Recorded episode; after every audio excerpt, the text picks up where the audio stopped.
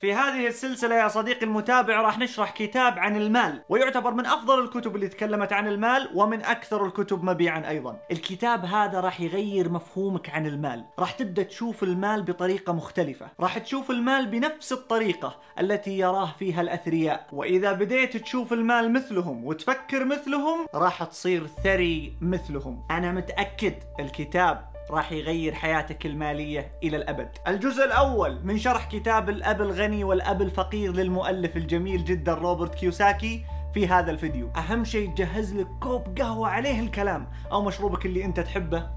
ويلا نستمتع.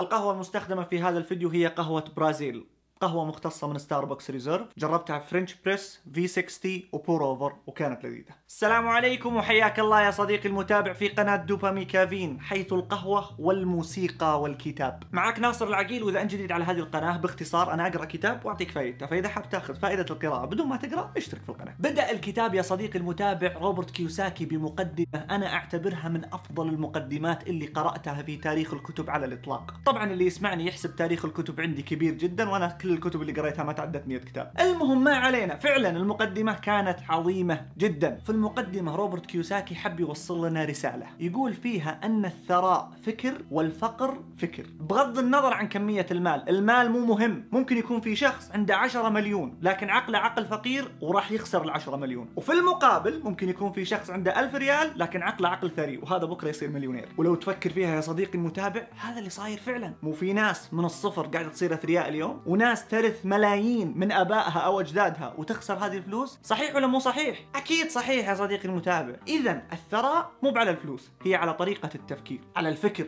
فروبرت كيوساكي في المقدمة سوى مقارنة جميلة جدا بين العقل الثري والعقل الفقير. وقال لك يا صديقي المتابع كان يا مكان في قديم الزمان وسالف العصر والأوان. ولدت وكان لدي أبوان أب غني وأب فقير. كان لدي أبوان أبوين ماني متأكد. حقين اللغة تقدرون تصححون الخطا لكن بدون تهزيء لو سمحتم. أبوان. أب غني وأب فقير. أحدهما صاحب تعليم رفيع وذكي وحاصل على شهادة الدكتوراه. أما الأب الآخر فلم يكمل صفه الثامن. كلاهما عمل بجد. كان كل من الرجلين ناجحا في مجاله. كلهم اشتغلوا وتعبوا في حياتهم وكان عندهم دخل عالي جدا. لكن الأول ظل يعاني طوال حياته. فيما أضحى الآخر أحد أثرى الأثرياء في هاواي. يقول وقد مات أحدهما تاركا لعائلته عشرات الملايين من الدولارات والمؤسسات الخيرية ودور العبادة التي بناها أيضا. فيما خلف الآخر وراءه ديونا مستحقة السداد. واحد ترك لعائلته وأولاده ديون والثاني ترك لعائلته وأولاده خيرا كثيرا. يقول والمفارقة العجيبة أن كلا الأبوين شدد على أهمية التعليم. لكن واحد شدد على التعليم الأكاديمي فقط والآخر شدد على تعاليم الحياة مع التعليم الأكاديمي. وبعد شوي راح أعلمك وش المقصود بتعاليم الحياة. طبعا يقول المشكلة أن في الوقت هذاك لما كنت أنا صغير كلهم كانوا متوسطين الحال. لا الغني صار غني للحين ولا الفقير صار فقير. وهذا حطني في موضع الحيرة. كل واحد منهم يعطيني نصايح بس ما أدري أسمع لمين والفروقات اللي بينهم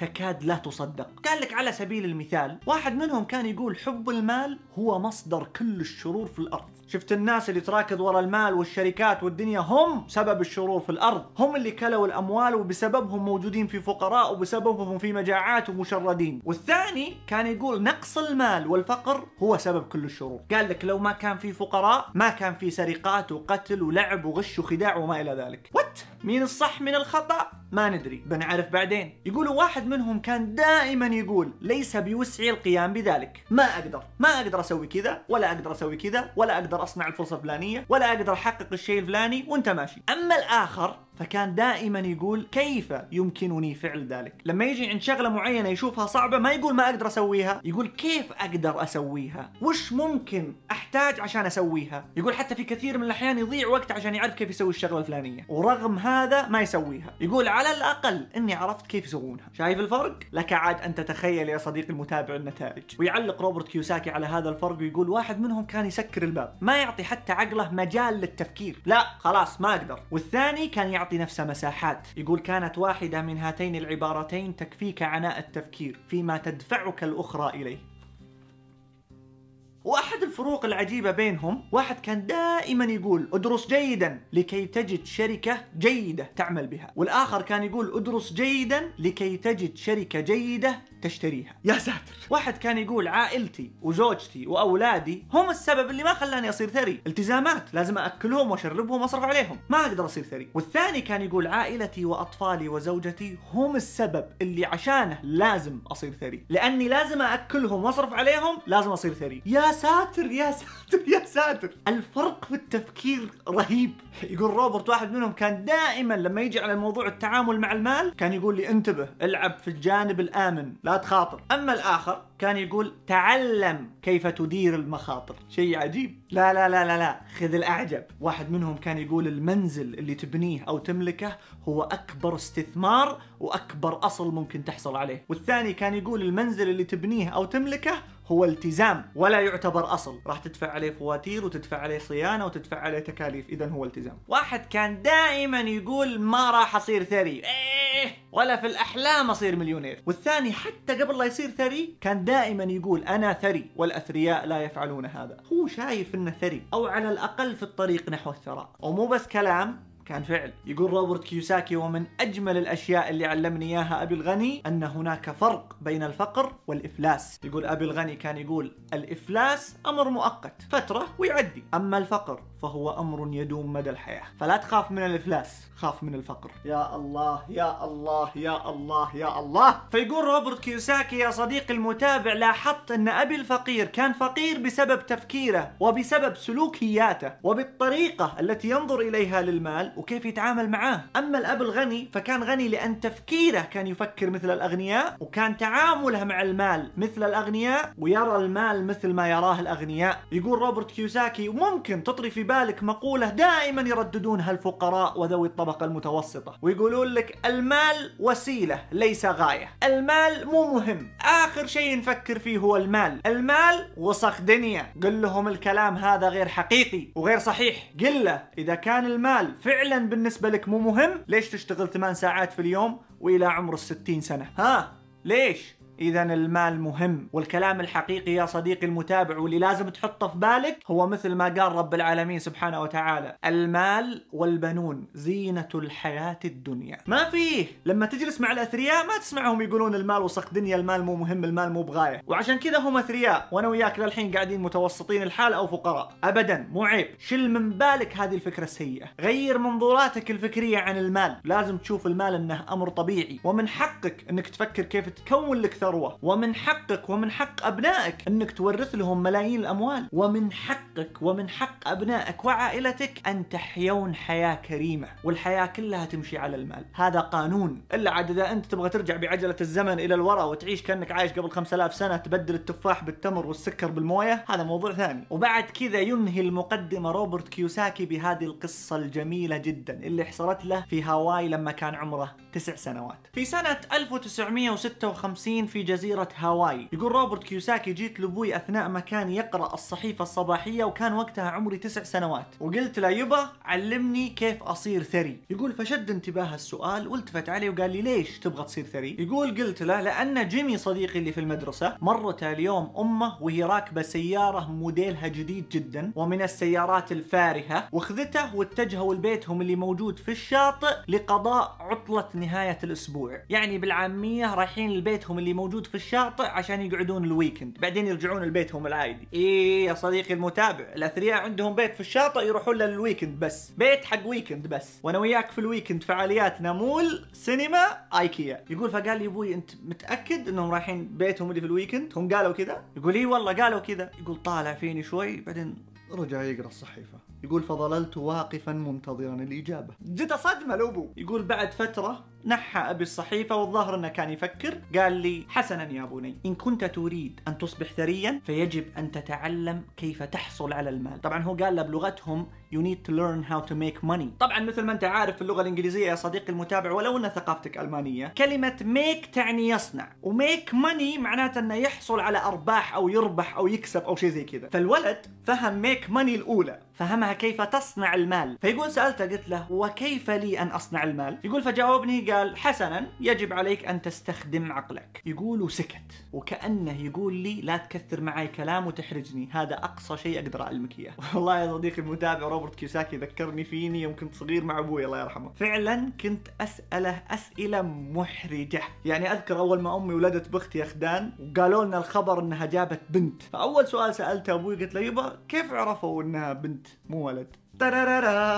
والله جاوبني هو جواب يعني أقنعني ولكنه كيس كان كيس بس أقنعني. الله يرحمه كان يحترم عقلي يا صديقي المتابع. المهم نرجع لروبرت كيوساكي. يقول روبرت كيوساكي في اليوم التالي على طول رحت لصديقي القريب مرة مايك. هذا غير جيمي. جيمي راحوا ال weekend يا صديقي المتابع. يقول عرضت على صديقي مايك الشراكة. قلت له تبغى تصير شريكي؟ قال هو شريكك. شريكك في إيش؟ قال تصير شريكي في عملية صنع المال. يقول قلت له ما تبغى تصير مثل جيمي؟ عندهم ألعاب وفلوس وبيت على الشاطئ وحياتهم حلوة. تبغى تصير مثله؟ قال إي والله أبغى أصير مثلك قال أجل خلاص خلنا نصير شركاء ونتعلم كيف نصنع المال. يقولوا فعلا من لحظتها بدأنا في عملية العصف الذهني وبدينا نفكر في شتى وأنواع الطرق اللي ممكن نصنع فيها المال. يقول لين طحنا على الفكرة العظيمة جدا. يقول فتصافحنا وقررنا نبدأ في عملية صنع المال. وخلاص ورانا شغل الأسابيع الجاية. يقول فجلسنا لعدة أسابيع نطقطق أبواب الجيران ونقول لهم أعطونا باقي معجون الأسنان. فيقول يعطونا اياه وبعضهم كان يسألونا وش تبغون تسوون فيه؟ فكنا نقول لهم لو سمحتم هذا سر ما نقدر نقوله لكم الحين. يقول فصرنا نجمع بواقي معجون الأسنان. وجمعنا علب الصودا البيبسي وما البيبسي وعلب الألبان وأشياء كثيرة. يقولوا فتحنا مصنع في الجراج حق أبوي. يقول أبوي حتى كان منبهر جدا لدرجة إنه كان يجيب اصدقائه للجراج عشان يوريهم هذول الولدين اللي فاتحين خط إنتاج عنده. ومسحوق أبيض متناثر في كل مكان وعلب منثره وحالة. يقول المهم بعد فترة حضر أبوي ذاك اليوم حفل تدشين أول عملة مزورة نقوم بصناعتها أنا ومايك. وعن طريق علب الألبان نصبها فوق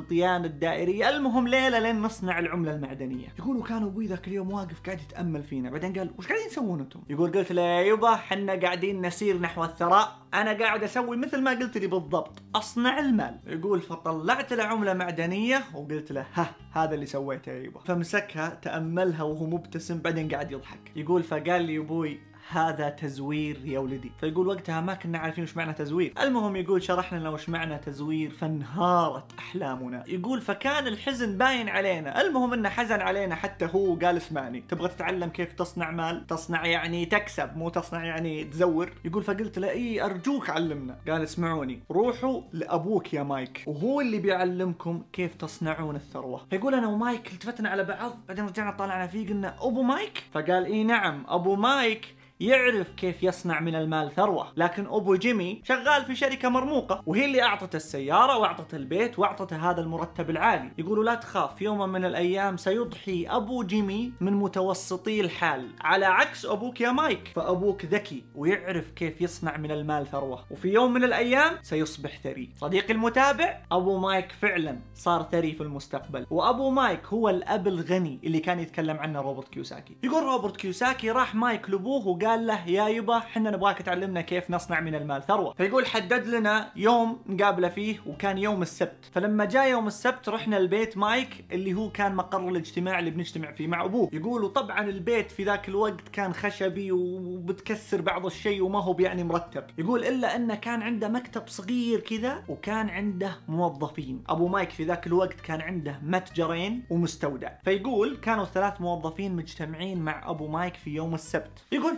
فجينا وصفينا في الطابور. أبغاك تركز على الطابور يا صديقي المتابع. المهم يقول بعد فترة طلع هذاك دخلت السيدة بعد شوي طلعت السيدة ودخل الثالث. المهم بعد طول انتظار جاء دورنا. يقول فدخلنا عليه أنا ومايك وكان واقف على مكتبه. يقول فسألنا وهو قاعد يسحب الكرسي هل أنتما مستعدان أيها الولدان؟ يقول فأومأنا برأسينا. نعم. يقول بعدين طالع فيني بالتحديد وقال أخبرني ابني مايك أنك تريد أن تتعلم كيف تكسب المال. هل هذا صحيح يا روبرت؟ يقول طبعا أبو مايك كان هيبة فأجبته إي نعم هذا صحيح. قال طيب ابى أعطيكم عرض. أنا راح أعلمكم كيف تكسبون المال. ولكني ما راح أعلمكم بالطريقة التقليدية اللي هي عن طريق الكلام وإلقاء المحاضرات مثل اللي يصير في المدارس. لا راح أعلمكم بالطريقة التي تعلمكم بها الحياة. راح أعلمكم أثناء ما تشتغلون عندي. واللي ما يبغى يشتغل عندي ما راح يتعلم أي شيء. هذا هو عرضي. يا تقبلونه أو ترفضونه. يقول فقلت له طيب ممكن أسألك سؤال؟ قال لا ما في مجال للأسئلة. هذا هو العرض. يا تقبله يا ترفضه. إذا ما تعلمت كيف تاخذ قرارات قراراتك بسرعة لن تتعلم أبدا كيف تكسب المال. فالفرص تأتي وتذهب سريعا. فإذا ما كان عندك استعداد أنك تاخذ قرارك بسرعة راح تروح عليك الفرصة. وأنت كنت تبغى اللي يعلمك كيف تكسب المال وهذه فرصة وأتيحت لك الآن. إما أن تقبل أو ترفض. مرعب.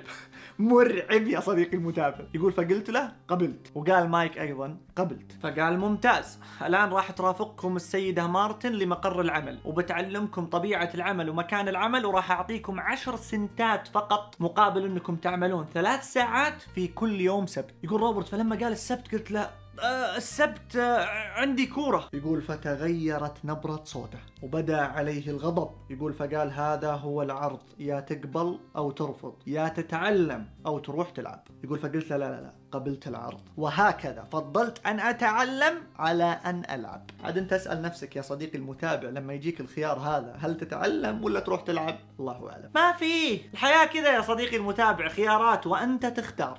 المهم يا صديقي المتابع يقول والله ومرت الأيام وبدينا نشتغل في المتجر. كان شغلتنا أننا ننظف الرفوف والغبار ونرتب الأشياء اللي موجودة في المتجر. يقولوا فعلا بدينا نشتغل في المتجر وكل ما يجي يوم سبت نشتغل ثلاث ساعات ونستلم 10 سنت عن كل ساعة. يقول واللي يقهرني إني أول ما أستلم ال 30 سنت أشتري فيها ثلاث مجلات قصص الأطفال في نفس الوقت كل مجلة ب 10 سنت. يقول واللي يقهر أكثر وأكثر إنه ما يجي نص الأسبوع إلا إني مخلص قراءة كل المجلات وجالس أنتظر متى يجي يوم السبت عشان أشتغل عشان أشتري مجلات. المهم يقول استمر هذا الحال لمدة أربع أسابيع وأبو مايك آخر مرة شفناه في هذاك الاجتماع. ما قابلنا ابدا. يقول فمر علي أبوي ذاك اليوم قال لي ها بشر عساك قاعد تتعلم. فيقول قلت له لا والله الصراحة إحنا قاعدين نشتغل في متجر لمدة ثلاث ساعات كل يوم سبت وأبو مايك ما شفناه من هذاك اليوم. يقول فقال أبوي نعم. ما شفتوه من هذاك اليوم؟ قال لي والله ما شفناه من ذاك اليوم، قال يعني قاعد تقول لي إنه ما علمكم ولا شيء؟ قال لي والله ما علمنا ولا شيء، قال لا لا لا لا هذا الكلام ما ينسكت عليه، هذا قاعد يستغلكم وأنتم أطفال عشان تشتغلون عنده في المتجر، اسمع روح وقل له يا تعلمني زي الناس أو تعطيني فلوس أكثر من الطفسه ال 30 سنت هذه اللي ما تسوى شيء ولا اطلع من عنده لا تضيع وقتك معه، هذا استغلالي، طبعا حط في عين الاعتبار يا صديقي المتابع أن أبوه هذا هو الأب الفقير، فيقول فعلا والله شحنت نفسي بالسلبية ورحت على طول للمتجر وقابلت مايك، يقول فرحت لمايك وقلت له مايك اسمعني. أنا خلاص قفلت معي ما عاد أقدر أتحمل أكثر من كذا. لأن الحين أربع أسابيع وابوك ما شفناه. وكل اللي قاعدين نشوفه 30 سنت نحصل عليها مقابل ترتيب الأرفف. وأنا بصراحة ما عندي وقت. أبغى أتعلم كيف أصنع المال. وابوك قاعد يضيع وقتي. أنا يا يرفع مرتبي أو أنا ببطل شغل. يقول فقال لي مايك روبرت. أبوي قال لي بيجي يوم من الأيام روبرت بيقول لك الكلام هذا. أول ما يجي ويقول لك هذا الكلام قل له أبوي يبغى يقابلك يوم السبت. يقول فطالعت فيه وطارت عيني. لا يا مايك مو من جدك. عارف كل هذا الكلام وتاركني طول هالفترة؟ يقول المهم رحنا نقابل أبو مايك يوم السبت. وصفينا في الطابور مرة ثانية. موظفينا كانوا موجودين وحنا قعدنا ننتظر. يقول لكن هالمرة كانت مختلفة. خلص اجتماعاته مع موظفينه ورفع السماعة جلس يتكلم بالتليفون لمدة نص ساعة. يقول وأنا جالس برا محترق من القهر وهو قاعد يتكلم بالتليفون. يقول المهم بمنتهى البرود خلص الاتصال فتح علينا الباب أخيرا وقال يلا تعالوا هذا دوركم. طبعا بالمناسبة صديقي المتابع ابغاك تركز في هذا الحوار لأن في اعتقادي هو أهم حوار صار في المقدمة. يقول فقال لي أبي الغني وهو متمدد على كرسيه الدوار روبرت سمعت أنك إما أن ترغب في علاوة أو أنك ستترك العمل. يقول فكنت طفل ومكبوت وقتها كثير وهو كان له هيبة. فانفجرت في البكاء. وقلت له إي نعم أنت أخلفت بوعدك معي وعدتنا إنك راح تعلمنا. ولك أربع أسابيع ما شفناك ولا سمعنا منك كلمة أبد. وأنا عشانك تركت لعب كرة القدم وجيت واشتغلت عندك واجتهدت. وأنا أعتقد إنك قاعد تلعب علي وتستغل وقتي. يقول فكان يطالع فيني وسمع كلامي للآخر. بعدين قال لست سيئا. ففي أقل من شهر اصبحت كغالبيه موظفيني. فيقول أنا بصراحة ما فهمت إيش قاعد يقول فكملت كلامي وقلت له أنت ما أنت قاعد تعلمني. فيقول قال بل إنني أعلمك. فيقول قلت له يا ابن حلال إيش قاعد تعلمني؟ أنت لك أربع أسابيع ما تكلمت معي حتى ولا شفتك. وش قاعد تعلمني؟ فقال بل إنني أعلمك. يقول فغضبت وقلت له يا حبيبي أنت ما أنت قاعد تعلمني. أنت قاعد تخليني أشتغل مقابل هذا الفوتات اللي تعطيني إياه. يقول فطالع فيني وقال آه الآن بدوت كغالبية الموظفين الذين عملوا لدي. صرت مثل الناس اللي قد اشتغلوا عندي. اللي يا أنا طردتهم أو هم استقالوا. يقول فحبيت أنهي هذا النقاش وقلت له أنت ليش ما أنت قاعد تعلمني؟ يقول فقال لي من قال لك إني ماني قاعد أعلمك. أنا قاعد أعلمك. يقول فقلت له بالله عليك. انت قاعد تعلمني يعني بدون ما تقابلني وبدون ما تتكلم معي يعني كيف يعني؟ يقول فقال لي آها أوكي أنت تبغاني أعلمك بنفس الطريقة اللي يعلمونك إياها في المدرسة؟ أجيبك قدامي وألقي عليك بعض المحاضرات وألكلك عليك في الكلام. هذه ما هي طريقتي في التعليم. أنا أعلمك مثل ما تعلمك الحياة بالضبط. يقول والحياة تعلمك بدون أن تتحدث إليك ابدا. أنا أشهد بالله إنه صادق. فيقول أنا قاعد أعلمك دروس الحياة ودروس الحياة إذا تعلمتها راح تنجح في حياتك وستحسن الصنع. أما إن لم تتعلمها فستستمر الحياة في تسييرك. تمشيك على كيفها. تطيحك في ديون وتطيحك في التزامات وتطلعك من الوظيفة هذه وتدخلك في الوظيفة هذيك. يقول روبرت فسألته قلت له بالله عليك قل لي وش الدرس اللي أنت علمتني إياه في إنك تخليني أعمل ثلاث ساعات كل يوم سبت مقابل 30 سنت. أنا أشوف إن اللي تعلمته هو إنك بخيل ومستكثر الفلوس على موظفينك. هذا اللي أنا تعلمته. يقول فضحك وقال لي غير نظرتك وتوقف عن إلقاء اللوم علي حاول تغير من نفسك وتتعلم وتزداد حكمة. لما تواجه مشكلة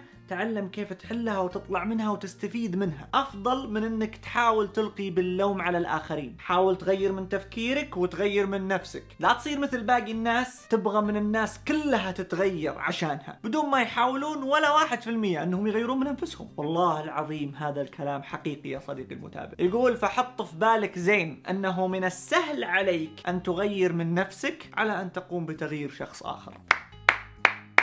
أشهد. يقول فقلت له ما فهمتك. يقول وبدأ صبره ينفد. قال يا أخي لا تلومني على مشاكلك. يقول فقلت له لكنك فعلا أنت المشكلة. يقول قال okay okay كمل على هذا التفكير وما راح تتعلم شيء أبد. استمر في الإيمان على إني أنا المشكلة. وعلمني وش الخيارات اللي اتيحت لديك الآن؟ يعني إذا أنت مقتنع إني أنا المشكلة وش الخيارات اللي موجودة قدامك؟ يقول قلت له الخيارات هو إنك يا إنك تزيد من مرتبي أو إني راح استقيل قال بالضبط. الحين أنت سويت مثل نص الناس اللي يجون يشتكون من راتبهم القليل. فإذا ما حصلوا على راتب زيادة استقالوا وراحوا يبحثون عن وظائف أخرى. يعتقدون أن الوظائف الثانية راح تحل لهم المشكلة وراح تلقاهم. حتى لو لقوا وظيفة راتبها أكثر بعد كم سنة راح يشتكون من الراتب وبرضه راح يستقيلون وراح يدورون وظيفة ثانية. وقفه يا صديقي المتابع. بالله مو نص الناس تسوي كذا؟ نعم نص الناس تسوي كذا. يقول فقلت له طيب بالله عليك وش تبغاني أسوي؟ يعني تبغاني أرضى بال 30 سنت وأسكت؟ قال هذا اللي يسوونه النص الثاني من الأشخاص. ما يكون عاجبهم الدخل ولا الراتب ويرضون فيه ويسكتون.